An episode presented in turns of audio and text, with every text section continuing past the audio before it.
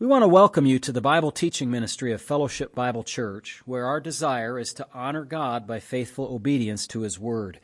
If you want to understand the Bible better, please continue to listen as Pastor Matt Postiff explains and applies the biblical text one verse at a time. You can reach us with questions or for more teaching audio and print material at our website, fbcaa.org. You can also watch our services live at fbcaa.org slash live. We want to thank you for listening and pray that you will be edified. Join us now as Pastor Postiff opens God's Word.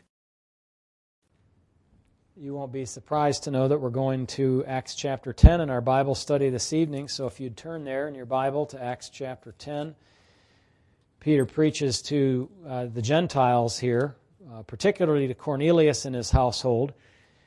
Uh, there is a little bit of a thorny issue that we can use uh, the beginning of our message to expose to us, and that is in um, Acts uh, 11. We're not going to 11 yet, but in Acts 11 14, it says, um, in the recounting of all this, Cornelius said how he had seen an angel in his house who said to him, Send men to Joppa and call for Simon, whose surname is Peter. Then, verse 14, who will tell you words by which you and all your household will be saved. And previously, I, I had said that Cornelius was saved in the Old Testament sense, but he was required to, uh, could I say, get the upgrade uh, version, if you will. Uh, does that make sense? Uh, you know, he had the completion of the work of Christ now uh, to be, and he had to be brought into the revelation of the New Age. So there's some the New Age of Christianity, not the New Age as they talk about New Age today. Um, you know, please uh, don't accuse me of that. Um, but uh, commentators like Kent and Ryrie disagree with the idea that he was saved already and say that in 1114 it shows that he had yet to be saved at all. I I have a I have a cha- that's a challenge for me. It's a very strong text in favor of their viewpoint.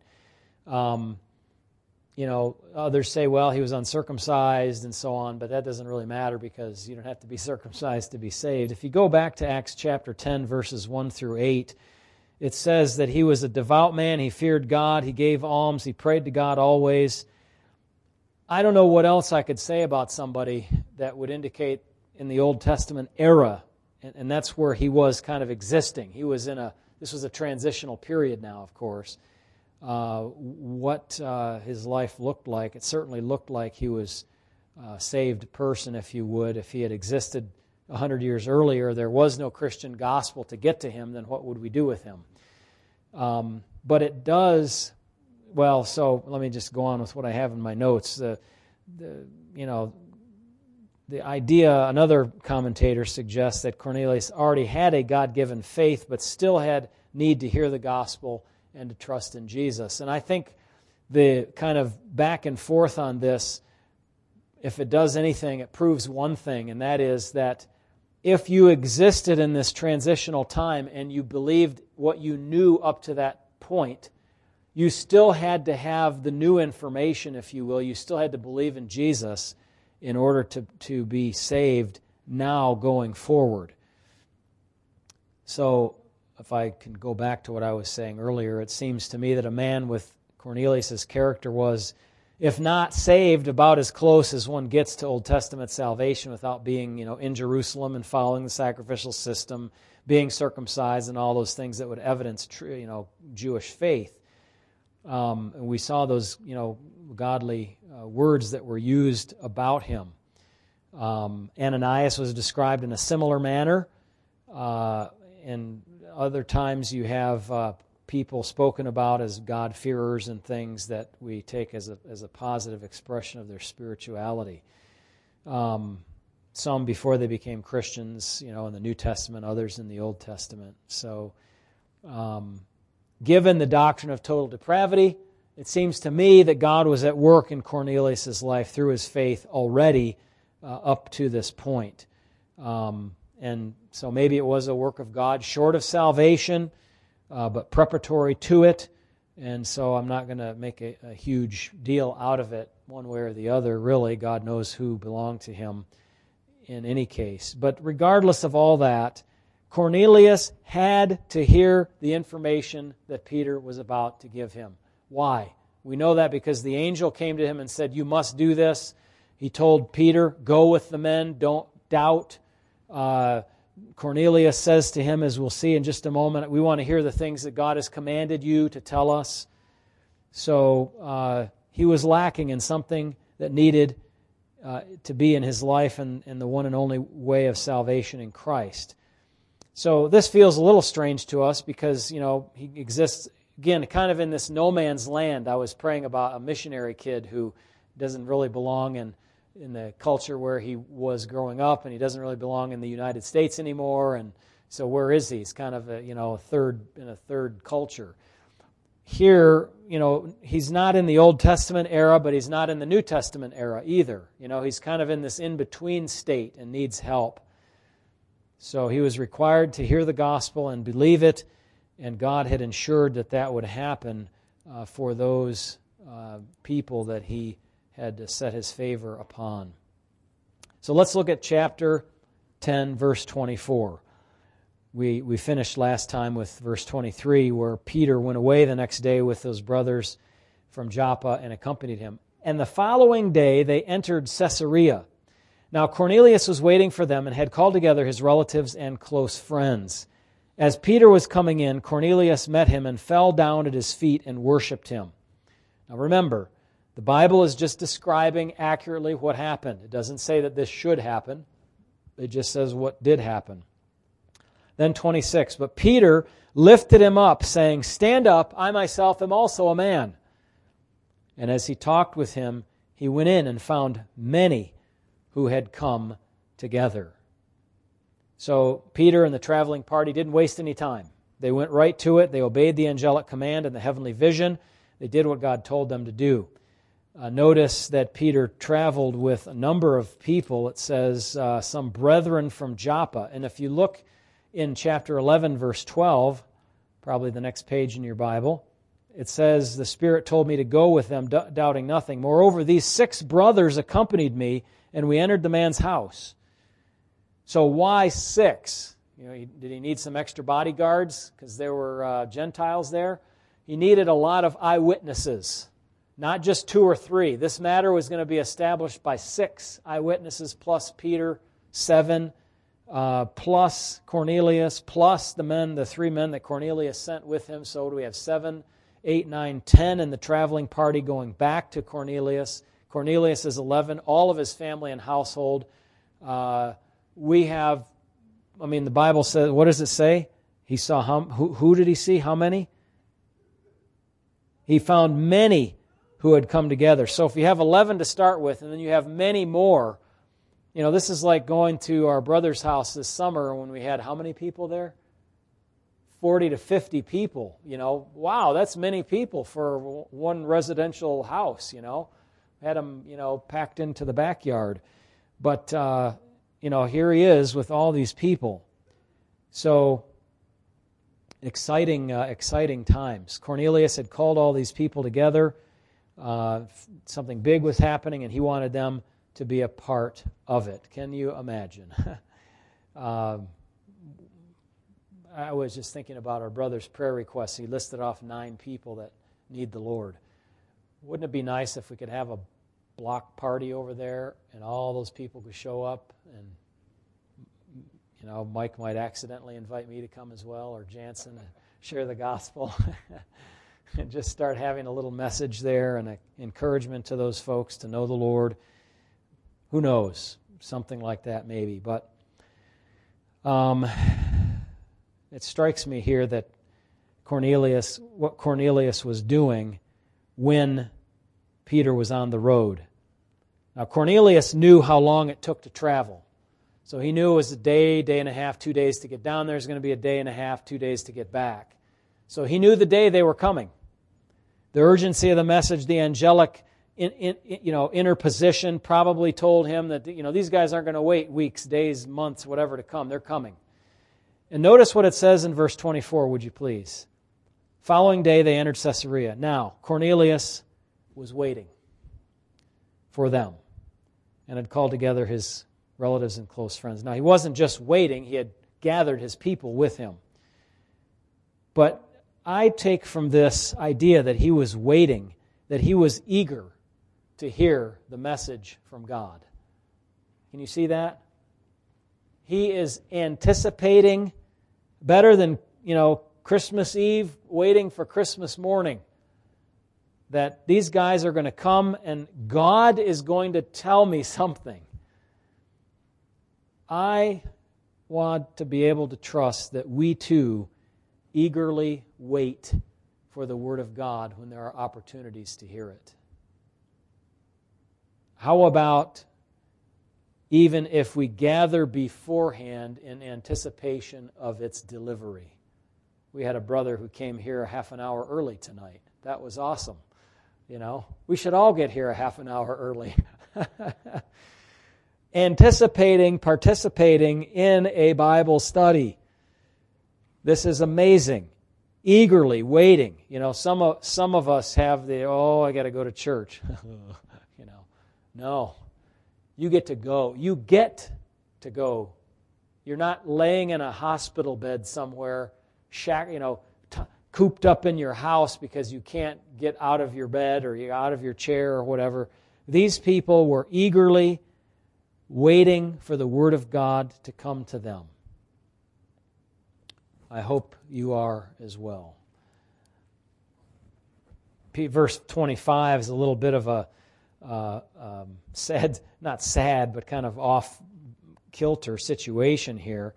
Um, Cornelius bows down at his feet, Peter's feet, to worship him. Now, there are a couple of things about this. Number one, uh, Cornelius, I appreciate his sincerity. Like he is serious about this. He is, he is showing a level of reverence to the minister of the gospel that was beyond correct, but it was at least something. You know what I mean? Like he cared. That's nice. But also, we notice that Peter in the next verse lifts him up. Peter does not accept worship. You don't go and kiss Peter's toes or whatever on his statue or whatever it is in Rome. Uh, Peter would have none of it. He is not the object of worship. He is the messenger of the gospel of Jesus Christ. Peter had to correct him immediately, even though Cornelius sort of meant well. Um, there's a similar case of this when John the Apostle falls at the feet of an angel in Revelation, what is it, 20? Uh, 20 uh, 19 or something. Um, and the, the angel says, Look, stand up. I'm, I'm just like you. I'm, a, I'm, a, I'm one of your fellow servants. Now, he's an angel, but he still he doesn't deserve worship either. In fact, the Bible says all of the angels of God are commanded to worship the Son. They point their worship toward him. Okay, so Peter's spiritual stature was just a man. And if he's just a man, then so is everybody else just a man, just a person, just a human. Peter was not simply being modest, as, it, as if he deserved the worship, was just humbly putting it off. Rather, he recognized he was not worthy of worship. And the reason was that he too was a sinful man. Remember when he fell down at the Lord's feet in the boat and said, Depart from me, Lord, I am a sinful man. That's Peter. He was a messenger. He was not the substance of the message. He was not the substitute of Christ on earth. He was not worthy of worship. This reminds us that Christ himself is, excuse me, worthy of worship because he's more than a mere man, he's God as well. And a number of passages of Scripture remind us of that. Um, in John's Gospel, in chapter 9, uh, in many other places, you have Jesus accepting uh, worship, people bowing down before him. It says in uh, 938, uh, the blind man who Jesus comes again to, to speak with, and the man says, Lord, I believe, and he worshiped him. Or in uh, Luke chapter 24 and verse number 52, it says of the disciples at the ascension, and they worshiped him and returned with great joy.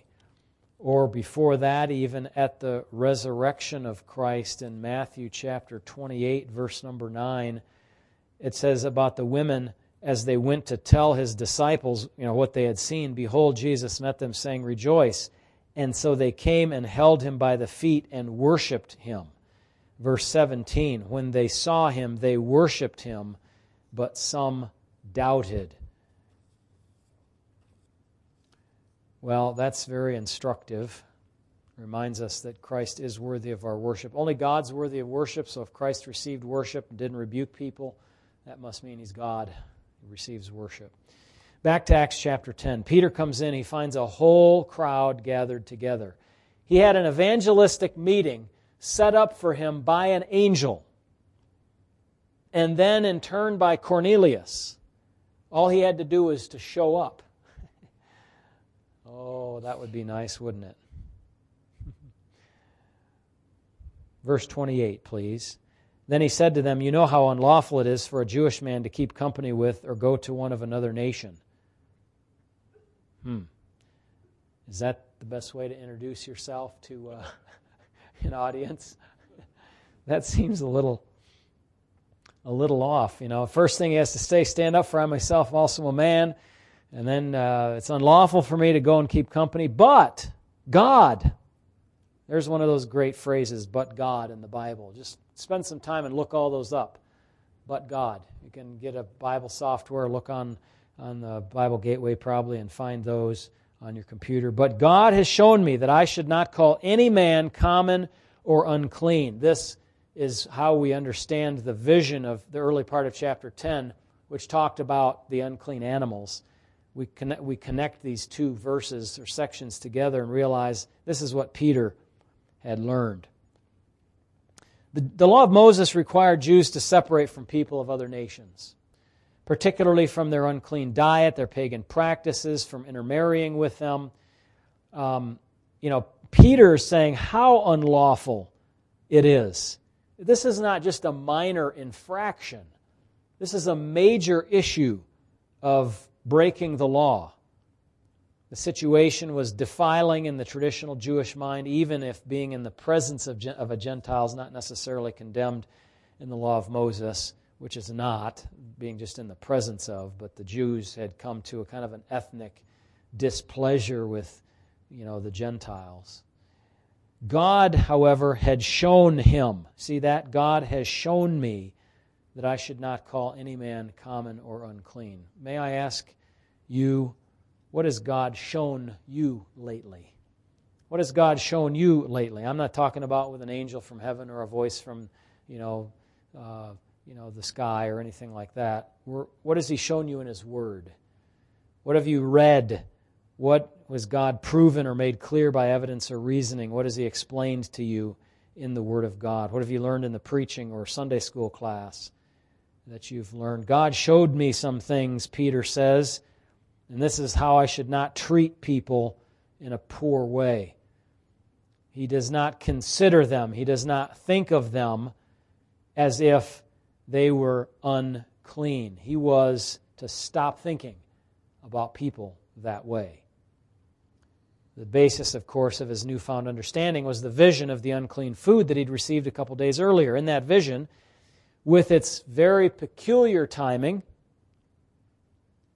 associated with the visitors, with the late lunch, and all of that, as well as the subsequent revelation that God gave him in chapter 10, verse 20, where he says, Go down with them, doubting nothing, for I have sent them. Peter understood the connection of the food, vision, and the people to whom he was to minister. He would be able to reason from lesser to greater.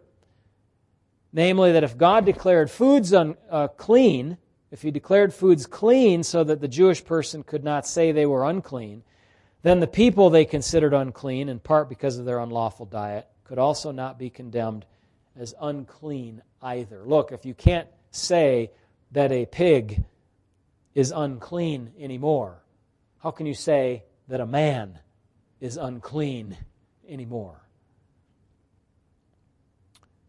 God had removed the ceremonial stigma and uncleanliness.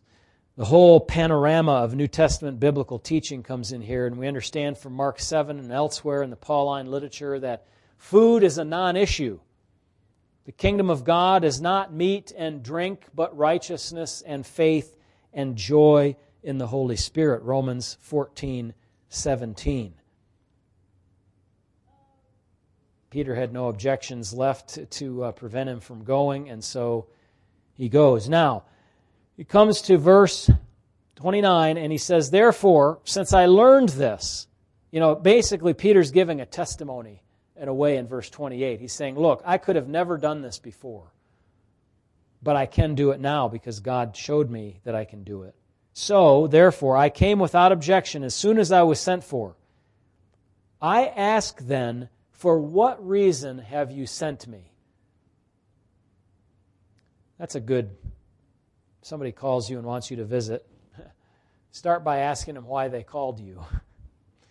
Get some, get some information.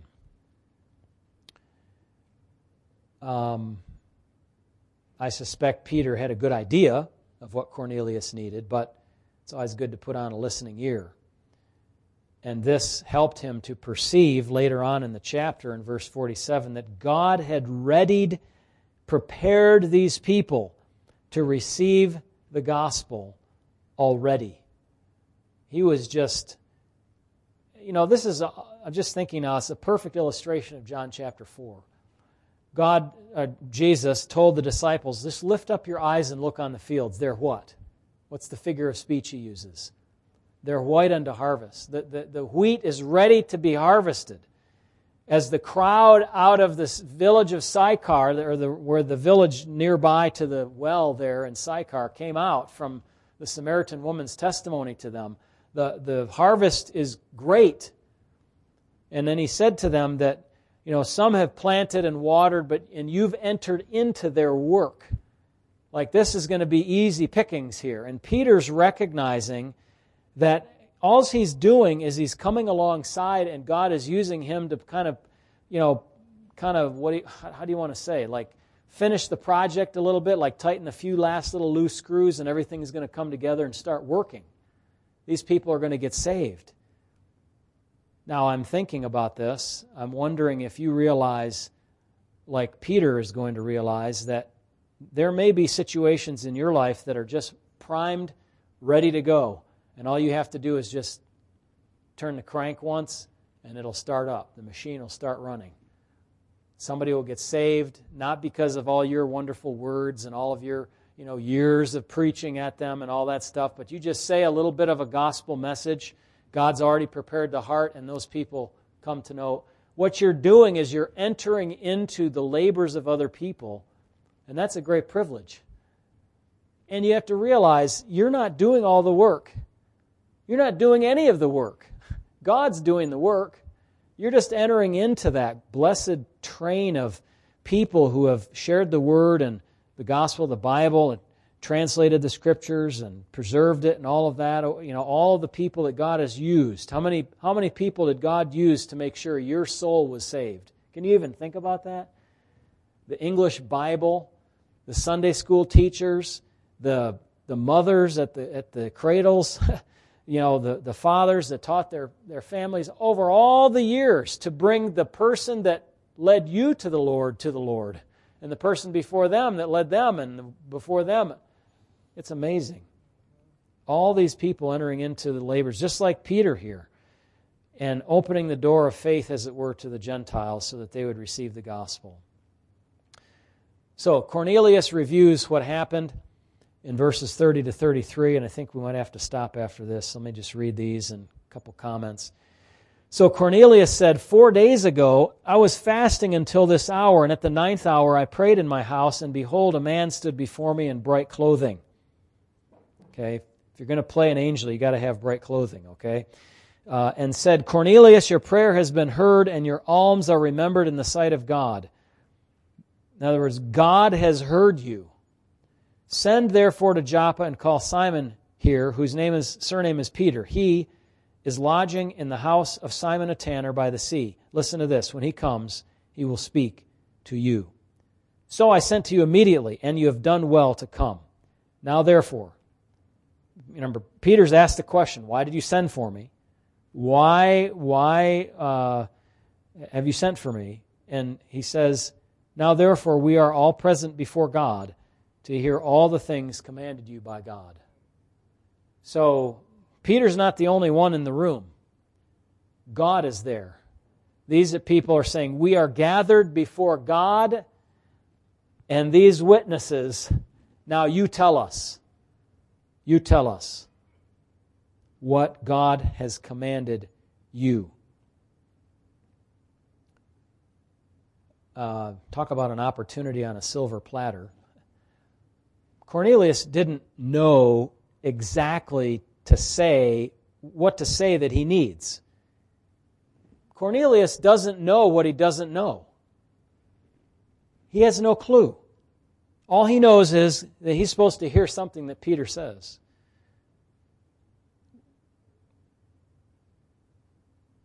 Oh, I'd welcome that. People to visit the church, people to, you know, write through the website. I, get so much junk mail through the website. You know, people wanting to fix our fix our website or you know, do search engine optimization or sell us cleaning services or what was it today? Somebody called the church and and they want to know about how we process credit cards. And uh, well, I don't really do that, but uh, you know, can somebody call and say, "What do you people do? I need something from God. Do you have any message for me from the Lord?" You know. Uh, I don't know what I don't know, but I want to know something from what God's of what God says. But what did God command Peter to do? To hear all the things commanded you by God. You know what? We don't have to wonder. We, we might think, what, what? I mean, we know that God commanded Peter to go. He said, you know, don't doubt anything, just go. These guys, I sent these guys for you. You need to go with them. But what is it that God had commanded Peter? we, didn't, we don't need to go very far, but we do need to go farther back in the book of Acts to find out. What the Lord commanded Peter was this You shall receive power when the Holy Spirit has come upon you, and you shall be witnesses to me in Jerusalem, Judea, Samaria, and to the uttermost parts of the earth. That's what God had commanded Peter to give the gospel to every creature. That's, in fact, what it says in Mark's rendition of the ending of the, of the gospel around the time of the ascension. And so that's what the command was. Go to Jerusalem, wait, the Spirit of God's going to come, then you're going to be witnesses to me all the way to the uttermost parts of the earth. So he goes about doing that in this Gentile home. So it's about right now that Peter's mouth drops open and he says, Wow, I have a captive audience here. A revolution is unfolding, continuing to unfold in Peter's mind as he pondered and was perplexed and received more revelation and had reflected on what the Lord told them. You're going to be a witness to me to the uttermost parts of the earth. Here's the first, you know, well, not the first, actually, the, the Ethiopian eunuch was the first uh, God fearing uh, Gentile uh, as far as we understand. But here, Cornelius opening this up to uh, cities farther away. He had a couple of days of travel to mull it over, and now he sees that God is really at work among people other than the Jews or of partial Jewish descent, the Samaritans. And so Peter grasped a principle in verse number 34, but we're going to stop here and we're going to see what that principle is next time. It's a tremendous principle, and I want to say I thank God for it. You'll see what it is when we come to 34 again next time. Would you pray with me, please? Heavenly Father, we pray for your rich blessing on the lives of your people. I pray, Lord, that you would help us to have the good experience of entering into the labors of many others before and even the work of your Spirit to prepare a heart. That we would just be able to say a few words, like Peter, as we'll find out couldn't even really finish his message before the people said, Well, this is obvious. We need to believe this. They began to demonstrate the fruit of the Spirit already before he even finished with his invitation. So, Lord, I pray that you'd help us to be like Cornelius, eagerly anticipating the Word of God, like Peter, obedient to what we uh, hear from the Word, the things that we learn, the things that we're shown, that it make, will make a difference, that will change our hearts, change us so that we won't just be sitting there the same, you know, couch potato that we were before we heard the Word. Uh, just continue to exist on, on in the same way. No, Lord, that we would be changed. Help us, I pray. In Jesus' name, amen. Well, we bid you a good night and God's blessings on you. Drive carefully home, okay? Don't, uh, don't mess around on these roads right around here. Super icy. So, and those of you that are online, glad that you're able to be here and uh, glad that you're able to be at home already. So be safe uh, traversing your way from the living room to the bedroom, I guess. I'll say it that way tonight. All right. Good night. Have a good one.